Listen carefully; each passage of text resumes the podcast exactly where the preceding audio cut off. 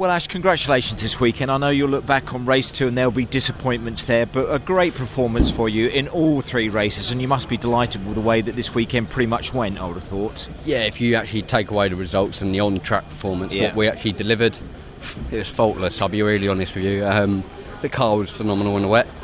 Um, it was just such a shame that legit, legitimately the car actually passed the ride height test, but broken bodywork that was hanging down from having a track excursion due to aquaplaning.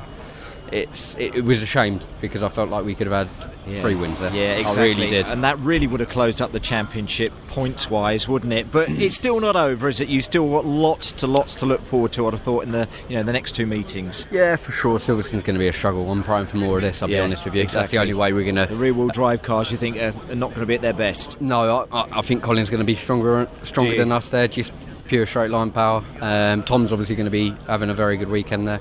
Um, but for me, we're gonna we're gonna that's to be our that's our worst track of the season.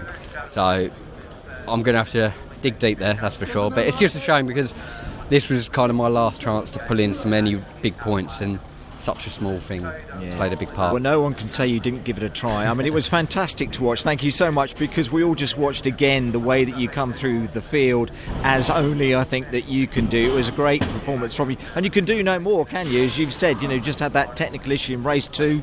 What can you do about that? Well, no, exactly. And obviously, me and Tom had a little chat, and he's been uh, the man of the star and moving from the back to the front. So I was like, well, we're going to do this together. So to finish ahead of Tom obviously was a big thing, and for him not to be even be in the points, um, to gain eight places over him was a, a yeah a massive, massive thing. He'll be Um, looking up at you next, I think, 'cause you put him to shame in that race. I hope Tom doesn't mind me saying that. No, but again, I must reflect on that. That was a great race from you, race three, great weekend's performance, and again, it's not over. So, uh, yeah, No, I think you not still got, yeah, you can still work on something. Ash, great weekend, well done, Lovely, top man. thank you. Thank you.